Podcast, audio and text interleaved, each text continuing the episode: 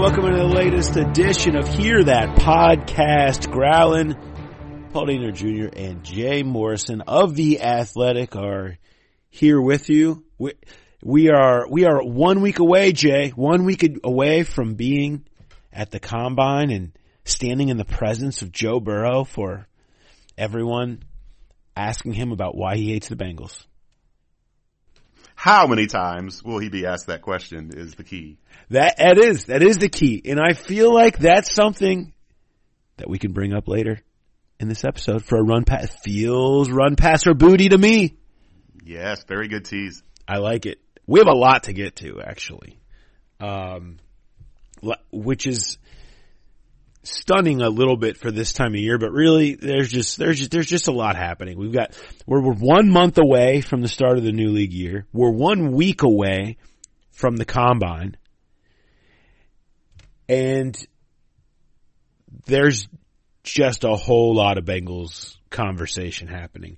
Um, I, in case you haven't had a chance, I have a story, sort of a sit down, both a reflection back and uh, a look ahead to both free agency, changes in the way things went down, and just a really kind of a kind of a state of the year of Zach Taylor uh, with him that's up on the site right now. Um, dove into a ton of different stuff. So if you uh, if you have some time uh, to go through it, um, you know, it was from a, a, long sit down that I had last week with Zach and, and a couple other people. So anyway, uh, if you have a chance, take a look at that. There's a lot of different stuff in there. I want to get to some of the key elements of that. Jay's got sad stats. You'll be shocked to find out. They're they're pretty sad this week on the sad meter. They're high on the sad meter this week. You can't get higher. you can't significantly higher. Uh, so so Jay's got some sad stats. We're going to get to. They're going to lead into uh, something that we need to talk about is how the heck they're going to fix this thing, uh, this roster. And so, you know, Zach talked a lot about free agency with me, and I kind of tried to give a better feel for what that really will look like for this team. I think most people roll their eyes at the thought, get the impression that they will be aggressive by their standards, and I know that's probably conservative by most standards, maybe, um, but I do think that there is hope for that. So we want to pinpoint what that looks like, specifically positions, a couple of players, reasons why they would actually pick the Bengals. Um, we're going to talk about Joe Burrow because, of course, he's got leverage, you know.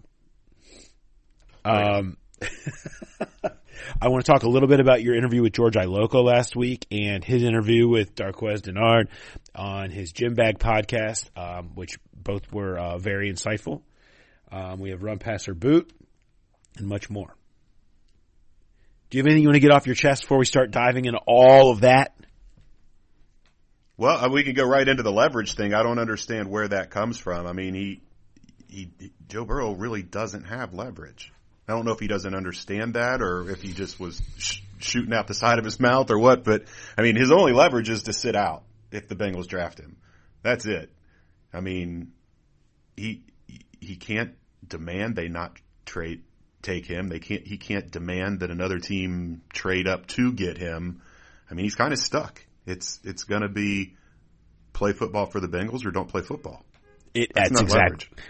Yeah, no, it's and the the the problem is where maybe he maybe you would say he has leverage um, if you were thinking about oh okay um, a team that knew that this guy didn't want to play for you and demand a trade would just not take you or or would trade out of the pick but that's just not something that's going to happen here Like that's yeah, it's just not a thing here. Uh, the, doing or saying something like that would only make the line in the sand deeper inside of that front office. Uh, no, we're selecting you and you're playing here. Uh, that's the way it goes. And, and I, you know, I know I feel like I've made this point a lot, but man, it's really, it, the organization has many problems.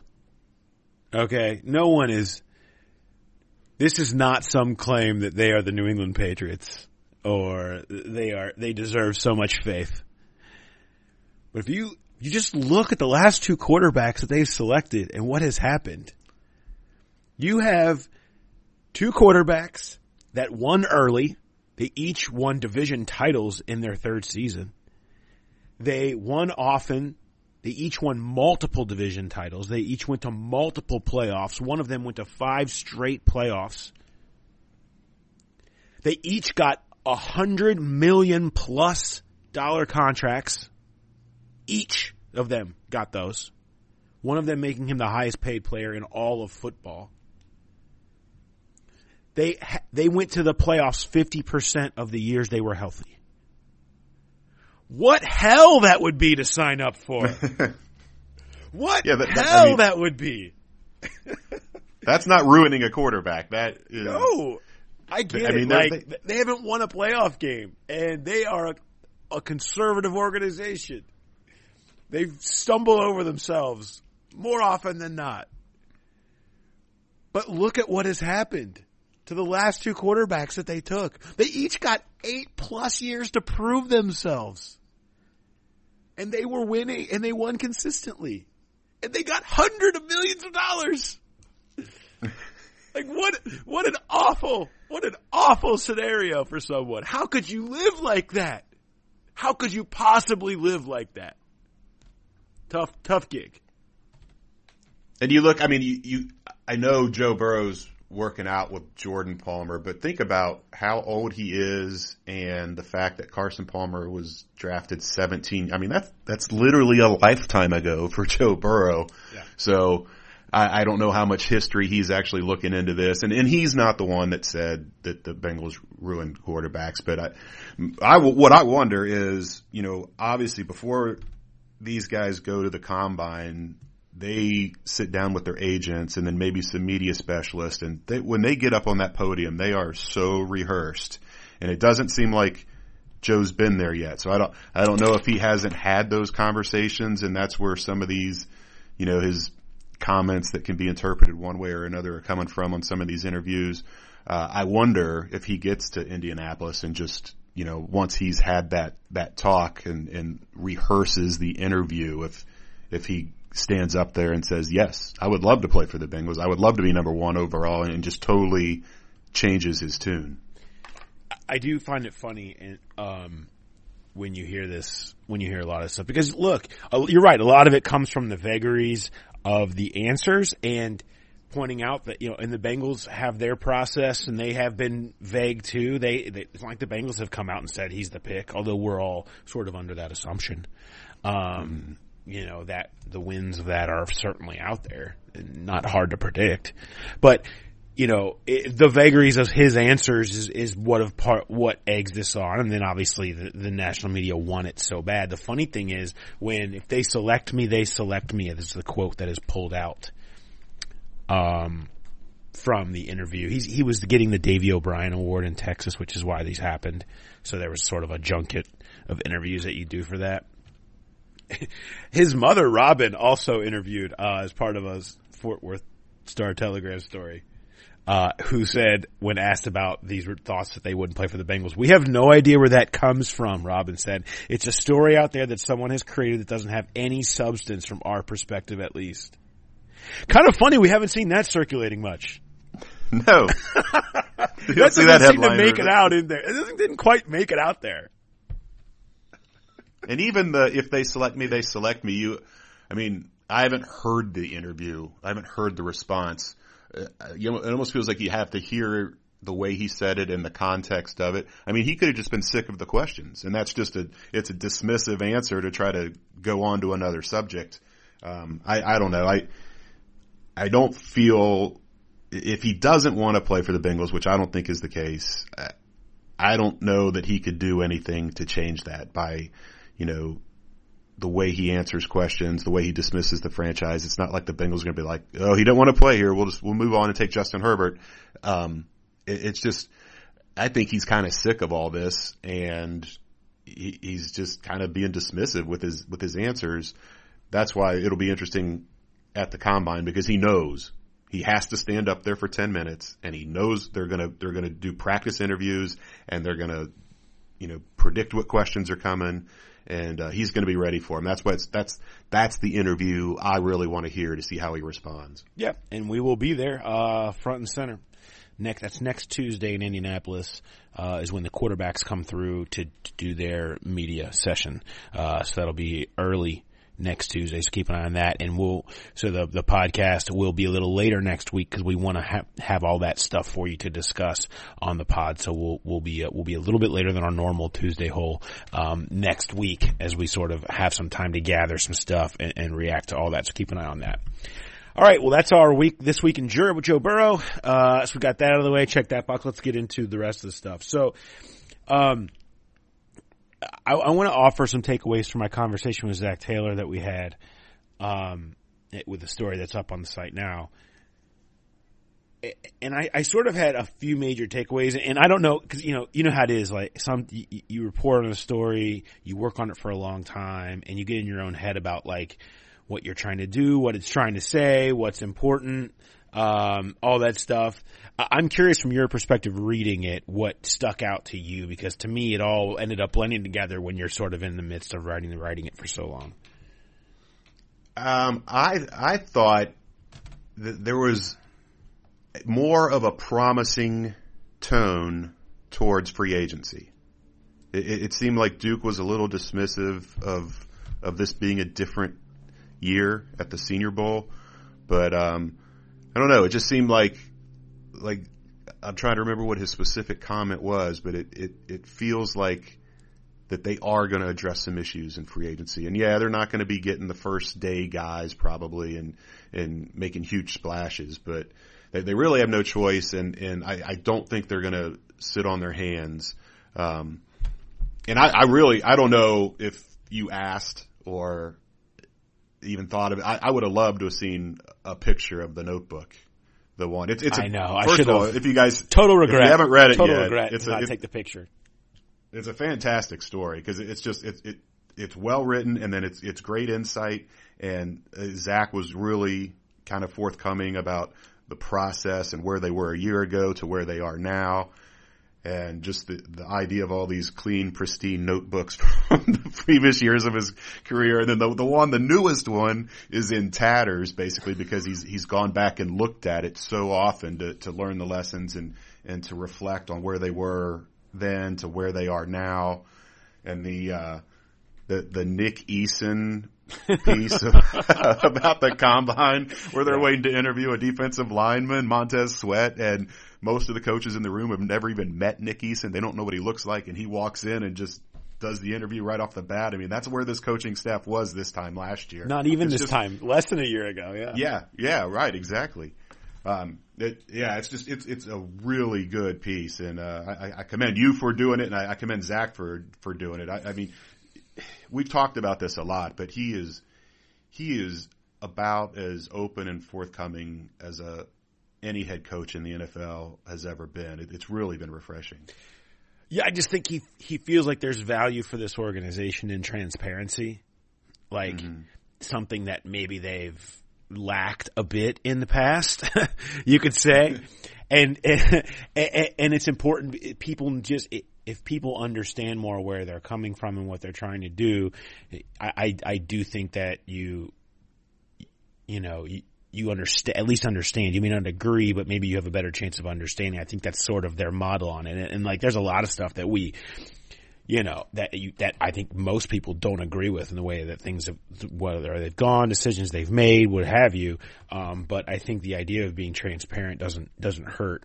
Um, a couple of things that stuck out to me, and I want to get into the free agent thing. And I actually have some audio from the interview that I want to bring in. I'm not gonna. We were we talked for a long time, so I'm just gonna clip up a little bit, a piece of it that is sort of the free agency piece um, for people to listen to, so you can hear a little bit more of of, of Zach's take on their free agency approach. Because I do want to. We're gonna get into that.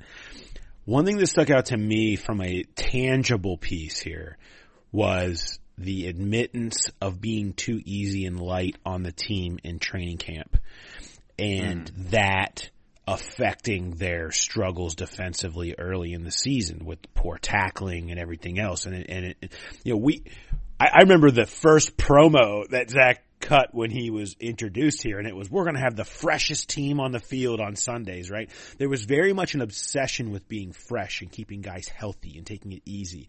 And I think he experienced a year of the flip side of that of you take it easy on guys, you worry too much, you baby them too much, and they're soft. And they were soft, and they don't tackle well. And that was a part of their who they were, I think, early in last season, especially in this division. And I thought addressing the need for more physicality in camp was uh, an interesting, you know, philosophical change to hear that he's going to implement next year. Yeah, I agree. I, I mean, I don't know how much of that you can do. Uh, it, it's still limited by the CBA, but you know, obviously last year they didn't go up to that line of what they can do.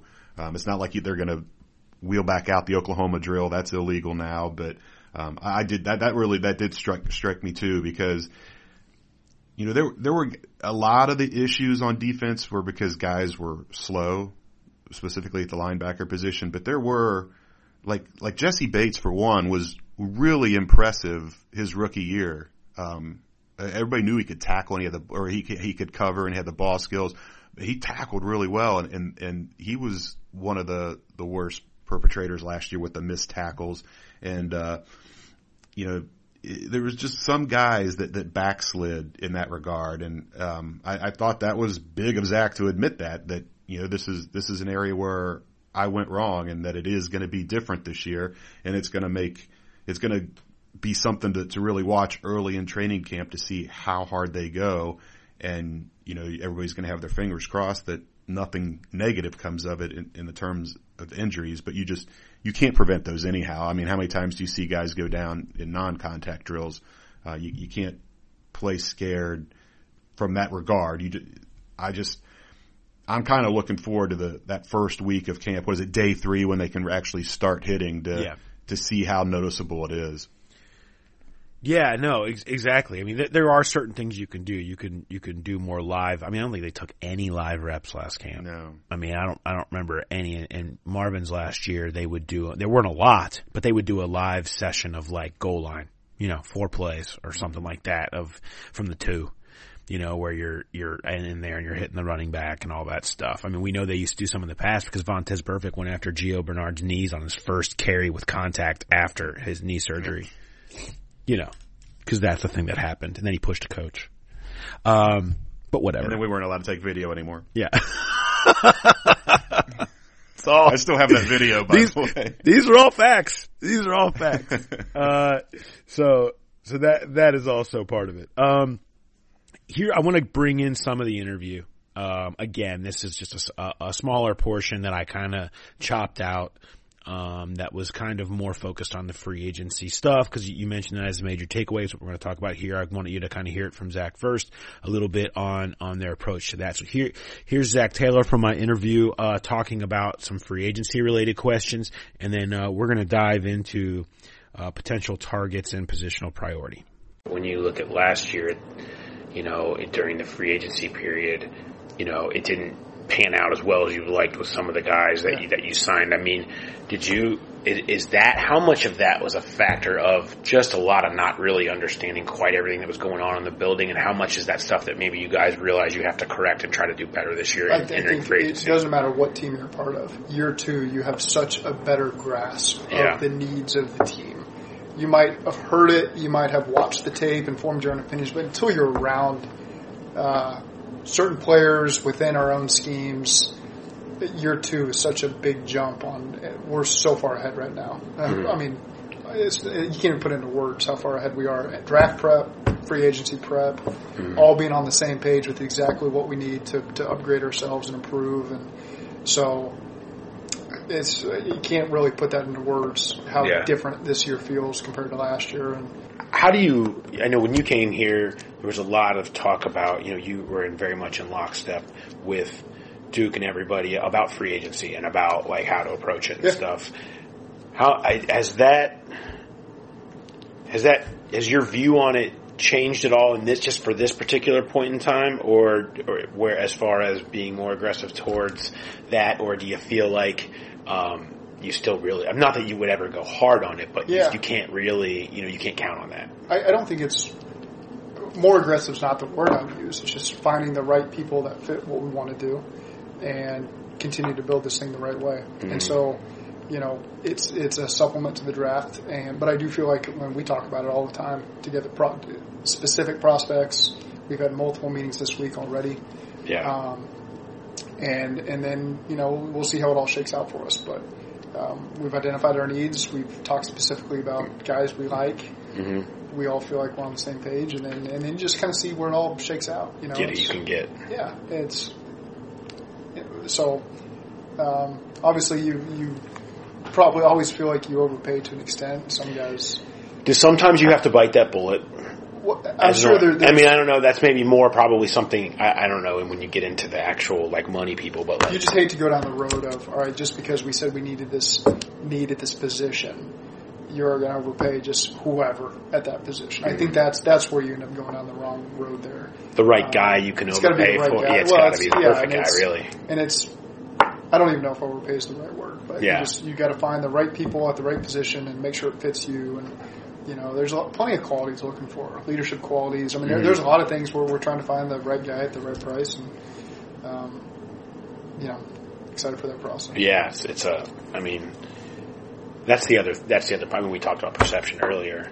Is I, I it, you know, it seems like maybe trade would be more fitting for a team that's two and fourteen that maybe would have a harder sell job unless you have a specific relationship Sure. with a guy. You know, and I'm just, I'm just saying this name like a, like a guy like is a perfect example like Graham Glasgow, right? His brother's on your team. Yeah. Like you can sell that Yeah. to a guy, whereas most guys would look at the Bengals and say, ah, "I'm not really in for that right now." Um, I mean, is that a thing where? I mean, you're exploring all avenues, but maybe you're a little more when you're two and fourteen. You look a little bit more on the trade side than you normally would in most years, or I, I don't feel comfortable saying that. You Yeah, know, I, yeah. I still feel like um, there's a lot of great reasons to come here. You know, and, and Mhm. we believe that we're heading the right direction. Our players believe it. Our coaches believe it.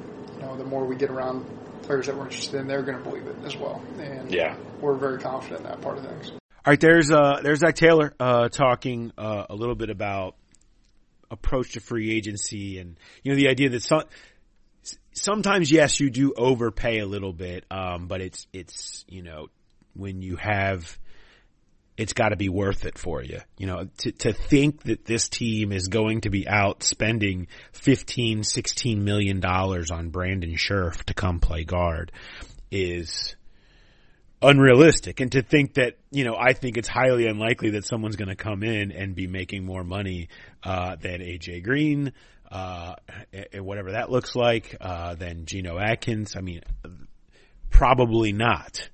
Um, but you can find to me, it, from my realistic, if you're, if you want to be an optimistic Bengals fan about free agency, to me, the best case scenario is really doing well with the sec at the top of the second wave. Really finding that not the top tier, not the guys that are gonna they they will require overpayment. That will break be break the bank guys that, you know, will probably be cut the next year or two. We see this every single year. But it is owning that, really doing well and pinpointing that second wave who are those guys, right? And what position do you prioritize those? Where do you maybe go a little bit over what you would have paid? You know? I think that's, that's the key for me to, to judging what success for the Bengals in free agency should look like this year in particular, but really any year. Yeah, because if, if if you miss on one of those guys, either they get hurt or they don't perform, it, it doesn't kill you. And if if they do do what you expect them to do, it, it really helps you a lot because you're going to be targeting positions of need. It's going to uh, give you more flexibility in the draft. It's it's just it's just something that it has to happen, and it does. You don't have to get all pros to to make this team instantly better. And there are a lot of guys. The, the, whole value thing is kind of funny because you know a guy's value is what you say it is. It, it's not what everybody else says it is.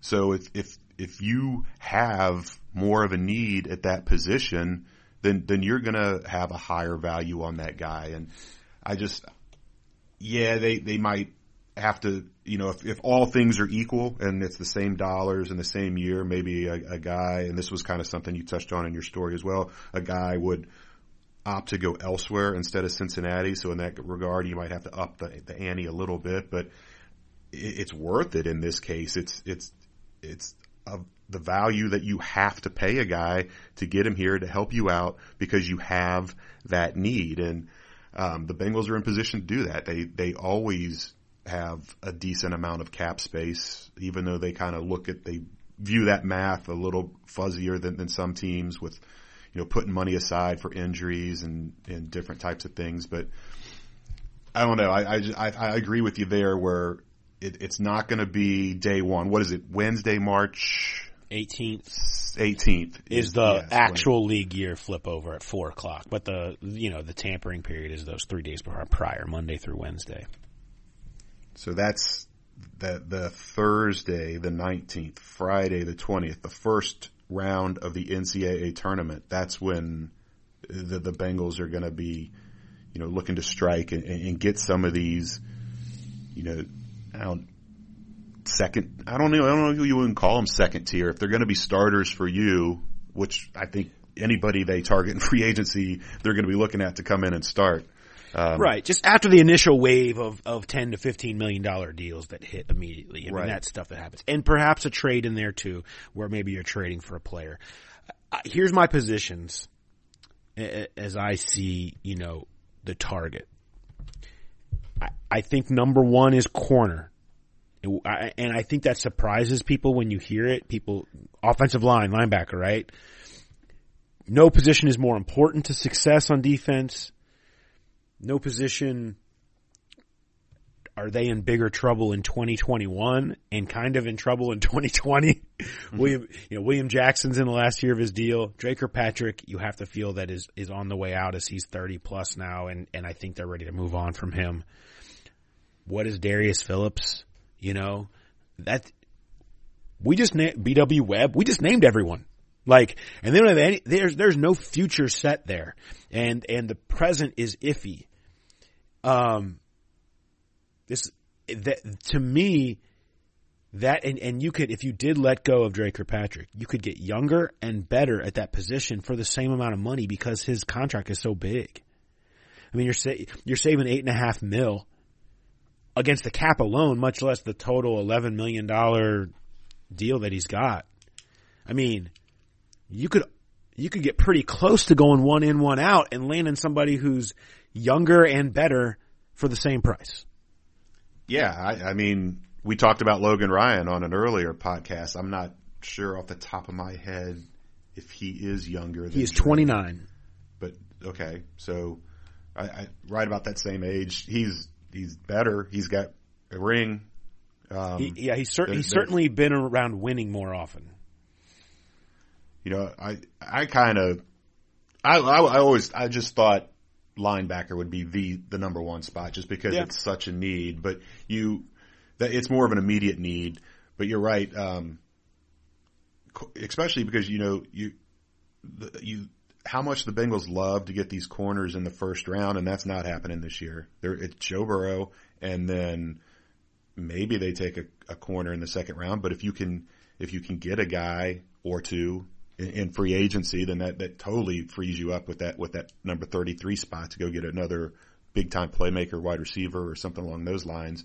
But um, I would I would have cornerback in my top three as well. Um, I, I, just think I'd, I'd probably give a, an edge to linebacker just because it's it's more of a pressing need. But there's not it, there's there's better corners out there on the free agent market than there are linebackers. Yeah, to me, you know, Logan Ryan continues to be in my crosshairs. Uh, the other thing is with Darqueze, you know, we, will mention this later in, in his interview with uh, George Iloka.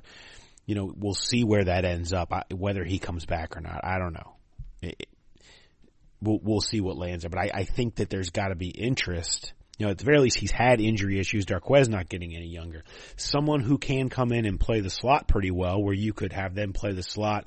Maybe you have Darius Phillips in an outside corner role with someone really good in the slot too, and you have BW Webb pushed further down the line, which is not a bad thing.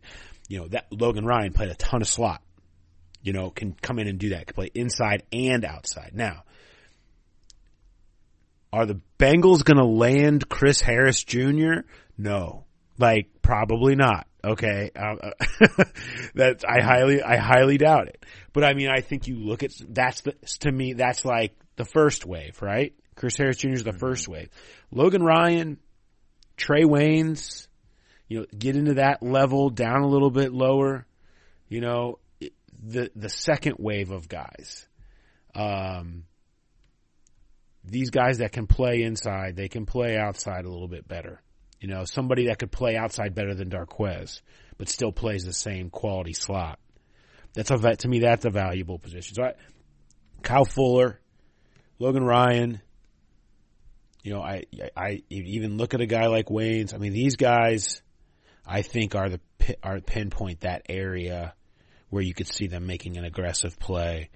Um, it's it's a it's a spot to to to make the aggressive play for. Won't be Johnathan Joseph. a little old. He's out there. He's out there. he's a little old. And yeah. He, he, yeah, no, he's he, he's holding on to those Gatorades. So, I, so you mentioned linebacker. There's a couple of names in here where I think you start and you find the realistic um, fits. Joe Schobert, there's a great, great, speaking of stories in athletic, Zac Jackson wrote a great story about Joe Schobert's friendship with Alex Erickson and their sort of similar paths, um, as sort of off the radar dudes that just worked for it and found a way to make a name for themselves and get contracts and things like that. Um, Joe Schobert may not be back in Cleveland. Um, and man, he just seems like the, he's not going to get top money but he's a he's a more than competent three down linebacker that can do can make plays. Has had some really high highs. Um, intelligent playmaker. Um, Joe Schobert makes a ton of sense. Nick Kwiatkowski, uh, who kind of got a has a limited starting snaps for Chicago, but looked pretty good in them over the course of his career. John Thornton being his agent understands Cincinnati, uh, would could would understand the value in coming to Cincinnati, would know the pluses and minuses that you could sell them, but, but would have a better understanding of some of the pluses that do exist here. You know, those are some of the names that you look at and you say, okay, well, those could be those fit, right? Those those make sense there. Yeah, I think a lot of people kind of have in their mind Cory Littleton just because of the you know the connection with the Rams and Zac Taylor coming from there, but you know, he's he's probably the best linebacker uh, that's going to be in free agency this year. So that's that's going to be more than likely one of those first wave guys that that that's probably not going to happen here. But I agree, Schobert keeping him in the division w- would be big. And uh, I, I'd written about in one of my other pieces about Kwiatkowski. I, I, I just do think that's a really interesting um, fit for him uh, with with with John Thornton and and just the the fact that the Bengals need linebackers so bad. Another interesting one is Blake Martinez from the Packers, but he's kind of he's when he's good, he's really good, and when he's bad, he's really bad. And uh, I, I don't know if if that's what they're looking for. He's you know Shields got him on his list as the number 48 free agent available. He's got Schobert as number 40. Um, I, I, don't know if Blake would be a fit here, but it's another guy to kind of have on your radar, radar as free agency opens. Yeah, I mean, there's that's there's sort of that middle tier of those three in particular that you see a lot. I feel like grabbing, finding one of those three and and putting them in as a starter, and you know, and drafting a guy. You know, so you, Germaine Pratt, you hope is taking that step in year two and playing like the guy he was the last month um, of the season and then you have Schobert, and then maybe you take a guy at 33. You know, there's a couple of different options there, and and now linebacker doesn't look so bad. You know, it doesn't feel so hopeless. You know, you find your Vander Esch.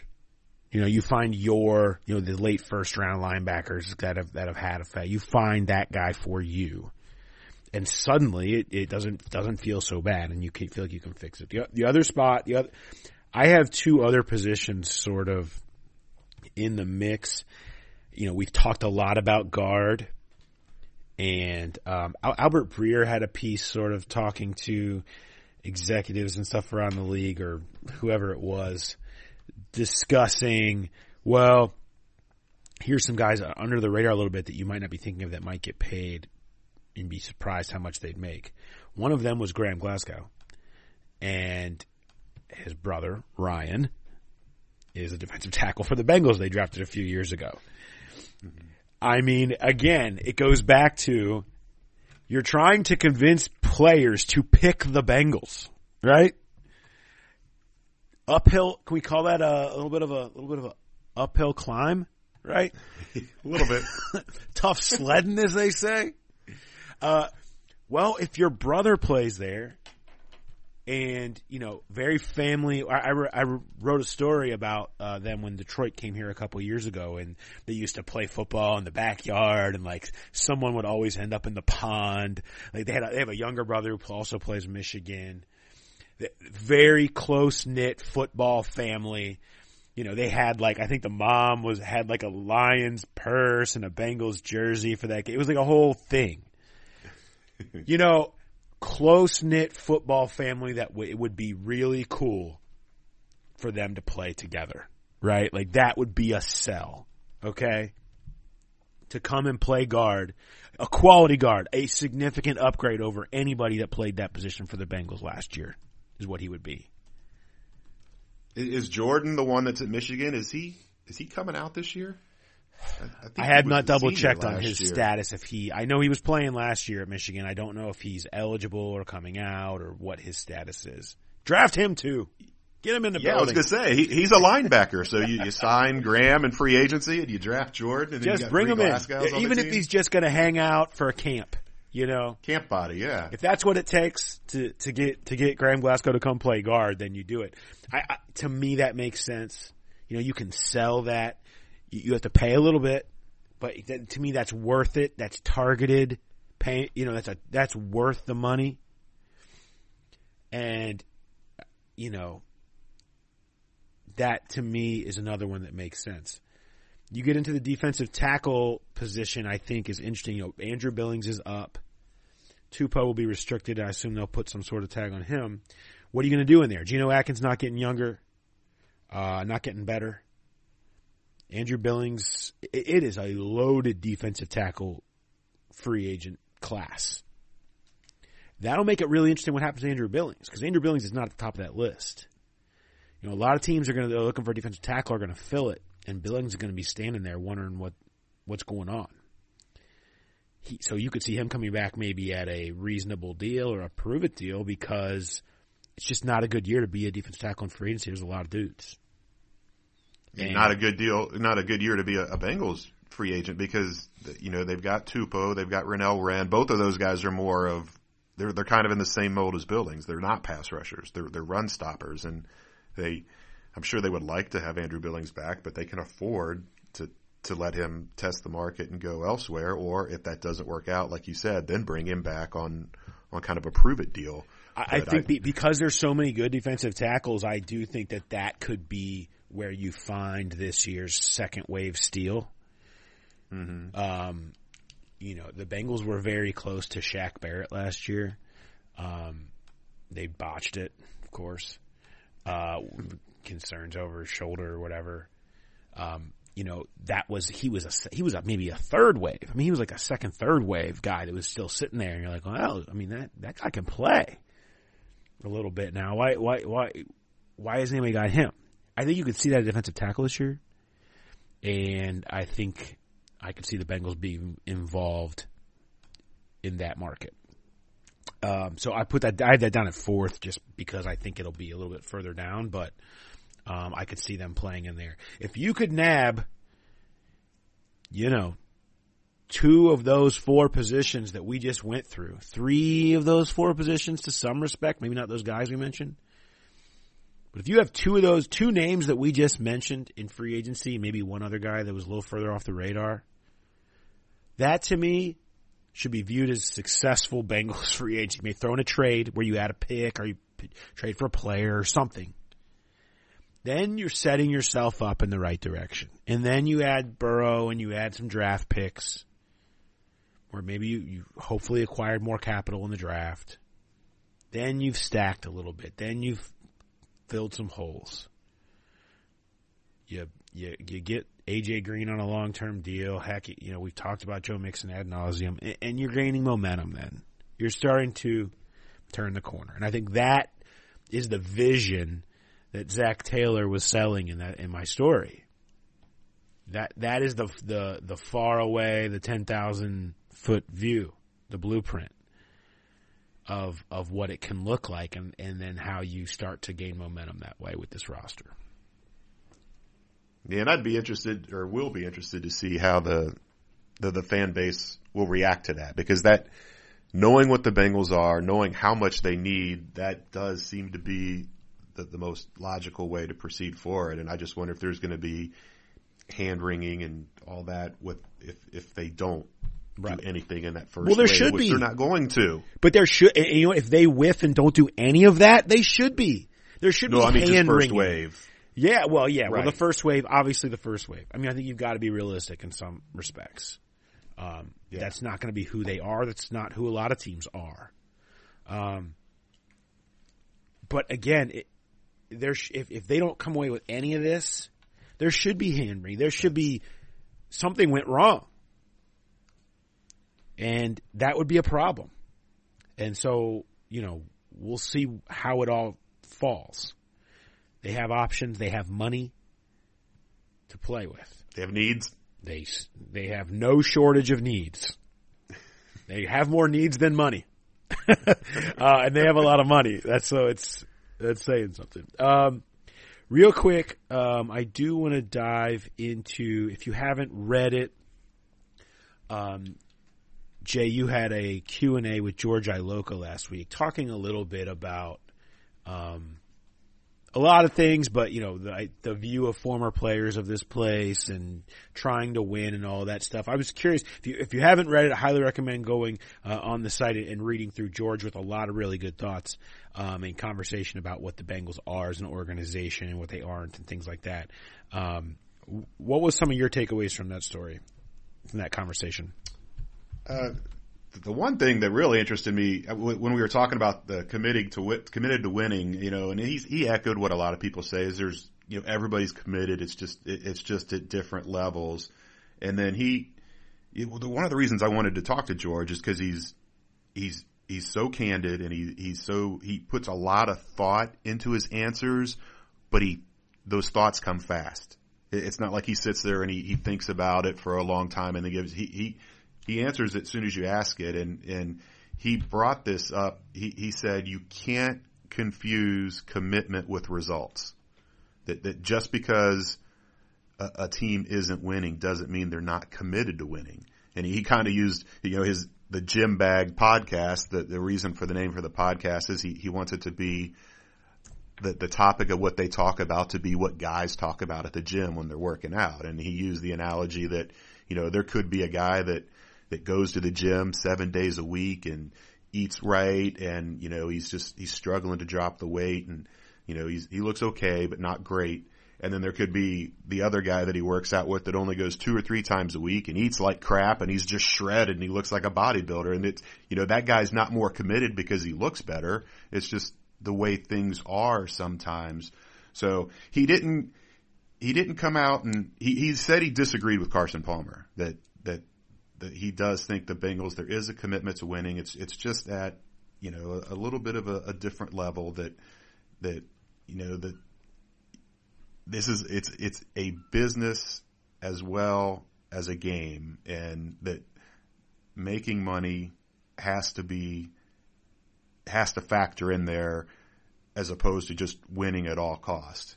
Um, and then I'm trying to think back of some of the other things that, that we talked about. I, he, he kind of dismissed the idea that where the Bengals are now is the result of a hangover from that, that 2015 playoff game.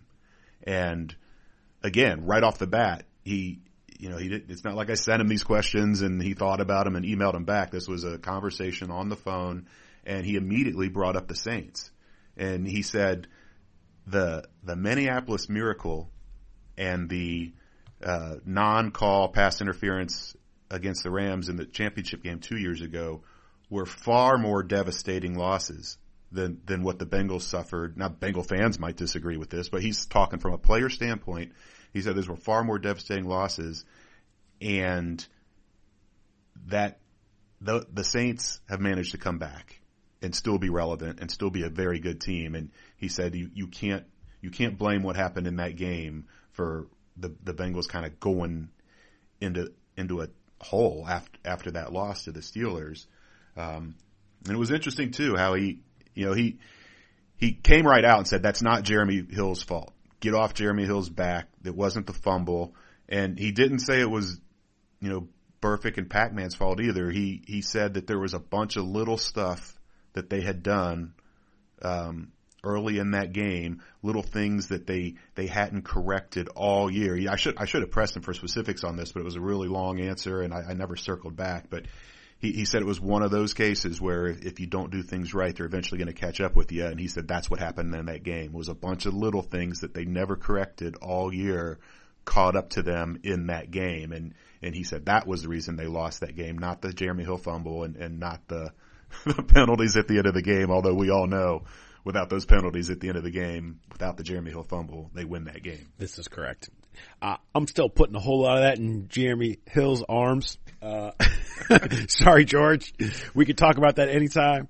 Uh, uh, but yeah, no, I, I thought it was a really, really interesting conversation, uh, with, with George. And I, I like, his thought of that there's different levels. It's not that everyone is committed to winning. Everyone wants to win is committed to winning. There's just different levels of it.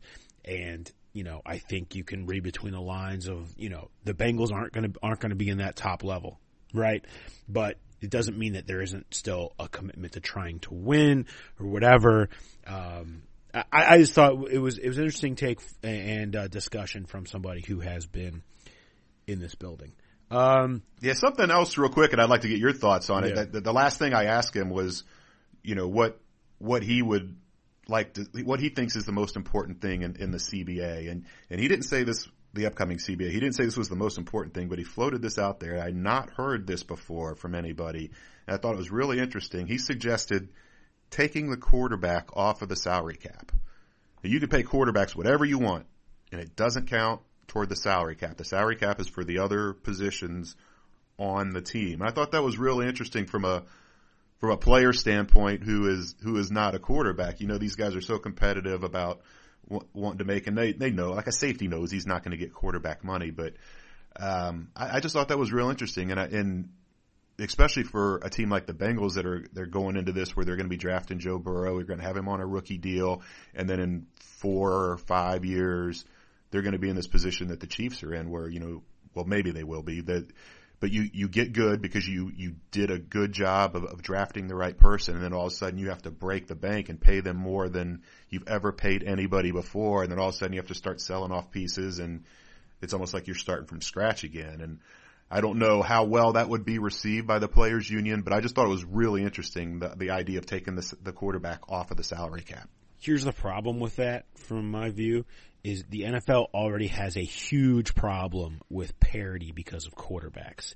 The same quarterbacks take the same teams far in the playoffs every single year because of the value of the position. And, and that was been seen in the AFC for this entire century. You know, Brady, Roethlisberger, Manning. Now Patrick Mahomes is going to be that guy. If you do that, you you only exacerbate the problem of if you have a great quarterback, you, you are gonna be there at the end. It's it, at least that model is a way of evening out so that you don't have the same people winning every single year. If you have great quarterbacks and then a whole other salary cap to, for everyone to build exactly the same around them, those same quarter, those quarterbacks are going to be there at the end absolutely every single year. The only thing that keeps that from happening now is the salary structure that brings it back to earth a little bit. And there's a reason they get paid that much money because that's where the NFL has found the value to be. You know, $40 million for Patrick Mahomes or whatever it ends up being is going to be equal to the effect that he would have if you paid other players that five, six other starters, seven other starters is what Patrick Mahomes' value is. There's a reason that number exists, and I just feel you take that away, you put that in a separate bucket. Uh, you're you know you're going to have the same guys in the Super Bowl in the playoffs every single year, more so than it already has been, which has been a lot. That's that's my only that's my only issue with that. I like where his head's at with it. I you know I get it, but um, yeah, I think that's pro- would be a problem with it. And you would probably start seeing some legitimate tanking uh, to, to get the number one pick, to get the best quarterback coming out each year. Yeah, I mean, who knows? Uh, I, we've we've been down that road. We know. Uh, you have sad. Speaking of legitimate tanking, you have some sad stats. well, well done. Yeah, I was the saddest stats. I, I've been kind of using this this stats segment and and putting together some pieces, um, looking at some of the the most notable stats from last year, and you know what how they got that bad and and how they can fix them. Um, earlier articles I wrote, I did one on the recently on the the 42 consecutive second half drives without a touchdown, and how that's almost double uh, what any other team did last year. Um, and, then I looked at the, the, run defense, how historically bad that was. Uh, this one kind of ties into this. I, I, started by looking more at the, the, the pass defense because they gave up so many explosive passes last year. And for, for this purpose, I used passes of 25 yards or more. And then I, the, the Bengals were so bad at, at the passing end of it.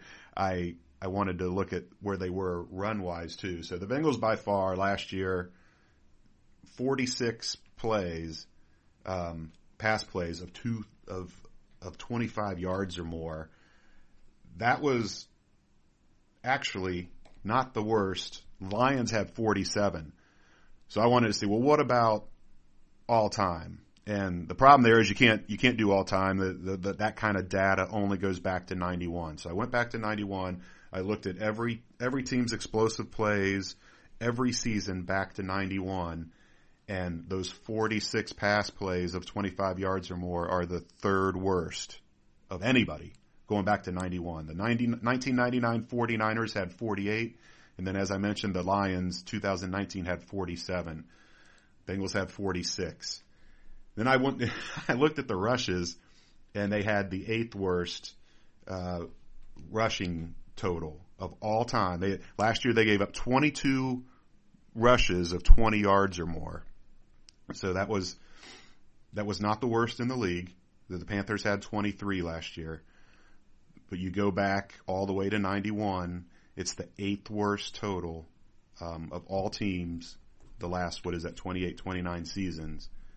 So if you combine those, you combine the 46 passing, explosive passes allowed and the 22 explosive runs, they've given up 68, or they gave up 68 explosive plays last year. The next worst, all the way back to 1991, was 60. He gave up eight more than the next worst. The, the next worst was the 2011 Raiders, and they had 60. And the 18 Jets had 60. And the 08 Lions, who went 0 and 16, had 59. And every everything after that, it goes 59, 59, 58, 58. They're all clumped together there. And then there you see an eight play gap from the second worst Raiders of 2011 to the Bengals with 68, the 2019 Bengals. I mean, that, that summed up that defense. And there's a lot that can go into that. The tackling was terrible. The linebacker play was terrible. You got a, a first year defensive coordinator, a brand new scheme. Um, that all kind of ties into that, that piece that you wrote with, with Zac about how, why they're, they're so, not not not just hopeful but confident that that that last year the lessons learned from that are, are going to start paying off this year and, and, really they I mean they can't get any worse in that regard. Uh, it's just stunning to, to to give up eight more explosive plays than any other team in quote history. It's jaw dropping stuff. I mean, it's just, I mean, but really we've been in just this year cycle of finding stats that you can't believe. Like it just goes, uh, you didn't even get to reference the Los Angeles Dons, okay? Like I, Yeah. we, we, we've had stats that have dated back to like truly celebrating the hundred year history of the NFL over the last year. So, I mean, we, you, if you can't even drop me some team from the forties, then what good are you, Jay? That's well, I can the real almost guarantee stats. the Los An- the LA Dons did not give up 46 passes of 25 yards or more. now maybe they gave up 46 runs of 25 or 20 yards or more, but Yeah. nobody was passing the ball back then. Y.A. Tittle just torched him. Uh, Two times a game. two times a game. Uh, let's see. Let's let's run pass or boot and then we'll get out of here. Um, we teased this at the top of the show. I think it's a decent one.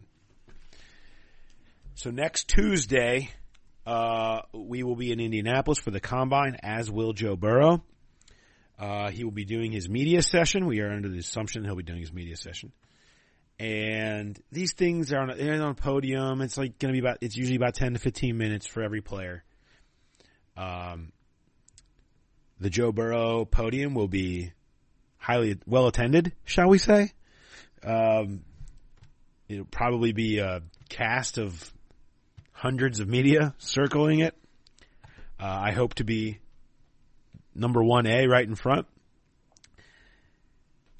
People will want to ask what the Bengals. I don't know if you're aware. Uh, so the run pass or boot for me, it really it's coming up with the number, and maybe it's we can growler bet this too. You want to growler bet this too, Jay? Yeah, why not? Yeah. Okay. Let's do both. Run passer boot for us and Bengals growler bet for you. Number of questions that have the word Cincinnati, Bengals, or being directly related to a question about the franchise of the 10 to 15 minute session.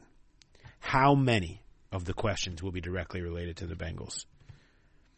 for run pass or boot, I have less than seven, seven, let's say seven to ten, or ten plus.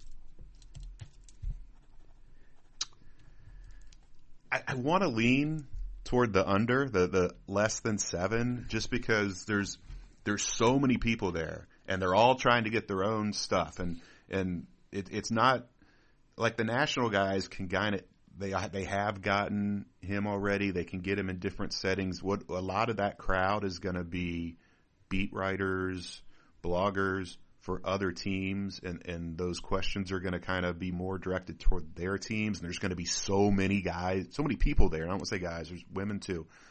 That that I think the the subjects are going to be all over the board, but I, I just I can't. It it's got to come up, and I think I'm going to run with seven to ten, and uh, and it's fun. We can affect this because if it's if it's too low and it needs to get to my number, I We- can we can pop it up. just start interrupting people and be like, yeah, yeah, yeah, but about the Bengals again. Um, so yeah, I'm going to run with seven to ten, and I'll pass on less than seven, and I'll boot eleven or more. I, I just I can't see it in ten minutes. And you- Joe can affect this too, because if he's really short and dismiss, dismissive with his answers, that means more questions. Yeah. But that, that's what I'm going with. I'll go seven to ten, and then for my growler bet number, I'll put it at nine. You'll put it at nine. Okay. Uh, yeah, you know, think about it. Bengals media contingent alone. Okay. I assume some TVs will be up there. I assume all the TVs will be up there. You'll have Bengals.com, both of us, Inquirer, ESPN. That everyone, everyone that I just mentioned probably will be will try to get in at least one Bengals question somehow, at least. So I, I would, I'm gonna boot. I'm done. I'm gonna boot less than seven. I'm gonna run with ten plus. I think it's just gonna, it's gonna get super repetitive, and it's just gonna be hammering away. Um, so I'm, I'm, I'm, I'm going all the way on the high side here. I'm all on the high side. I think, it, I think it goes way up, and that's not just because I'm going to be trying to run the score up. That's that's that's my thought. Uh, Bengals growler bet thirteen. So Okay. so hashtag. Here's the other thing about that. Yeah. Oh, go ahead. No, I was just say hashtag Bengals growler bet to us on Twitter. Hashtag Bengals Growler Bet with your number. And if you hit it right on the nose, we have a growler of delicious 50 West beer for you. I was I, what I was going to say. I just totally dismissed while you were going through that because I was going to say uh, a fly in the ointment here could be, you know, if Duke and Zac have their podium sessions while Joe Burrow has his. But for people that aren't familiar with the combine, no, I don't think, think that's going to be the case. I don't. I, they're later in the day. I do believe they're later in the day. Okay, so I don't think that's possible. And he, and, but and, and I was going to say too, it doesn't really matter because a lot of times we just kind of sit there and, and listen in on the podium session because the the Cincinnati contingent can get those guys off of the podium, off to the side where it's more Bengal specific as opposed to the, the, broader questions you tend to get from the other reporters. So correct. Yep, you you might be right on this. It it, it, it could be it could be very Bengal centric, but I'm I'm going to stick with my pick. I'll stick with nine. I mean, you know, we had him on the podcast a couple weeks ago, and I, I love I love Butchie, but if he gets his talons into Joe Burrow and starts firing, he could go ten plus alone in a row. We've seen it. He gets frustrated though when he well, it's when, too many people. it's him and somebody yeah. else are at the same time. Yeah. He tends to defer unless it's, you know if, if yeah, yeah. he's really gonna he's gonna fire away. But then when there's that's the the problem with this is and and and it started the interesting dynamic is we're very inside baseball here. When there are just that many freaking people around, it's almost pointless. It's impossible to get it to have any real conversation. It's so you know, it's like, you know, it's like firing away at a presidential press conference. Like there's just too many people. You get your question. You can get your question, but to think you're going to have a discussion, be able to have a real conversation, it's impossible. You can do that with other guys. Some of the other guys don't even have podiums. You have, eh, you have like up there, there's usually like 10 podiums and they'll bring in all the quarterbacks, right? Well, the top 10 ish pro, high profile guys will all get on a podium. The rest of them just sit at tables on the side and you can just pull a chair up next to them and, and BS. It's great. But for Joe Burrow, there's, that's not what it's going to be. So it's going to be very, very different uh, for somebody like that. So anyway, I like the presidential press conference, and now I want Butch to be our Helen Thomas, where he just he gets the first question. yeah, well, he's earned it. He's earned it. There's no doubt about that. All right, that'll wrap us up. Again, next week we'll be coming in a little bit later uh, as we we're going to get through that. Certainly that first day, that Tuesday next week, Joe Burrow, Duke Tobin, Zac Taylor, all expected to speak. So we want to come to you after that. So look for it uh, a little bit further than the week, probably on Wednesday next week. We'll have a podcast with, with lots of uh, audio from those. We'll give you the results of the Growler bet uh, and much more from what we hear uh, next week in Indianapolis. If you get a chance, uh, Jay's Jay's Scott Stats series is up. Jay's interview with George Iloka is up. My my story with sitting down with Zac Taylor up on the site. Um, there is review uh, film reviews of Joe Burrow. I mean, there is just so much up there involving Bengals right now on the site. Highly recommend you go there if you get a chance. If you're not a subscriber, subscribe. Subscribe. Very affordable. You know, three, four bucks a month. No big deal. Anyway, thanks everybody for listening uh, to the podcast, and we will talk to you next week on Fear That Podcast Ground.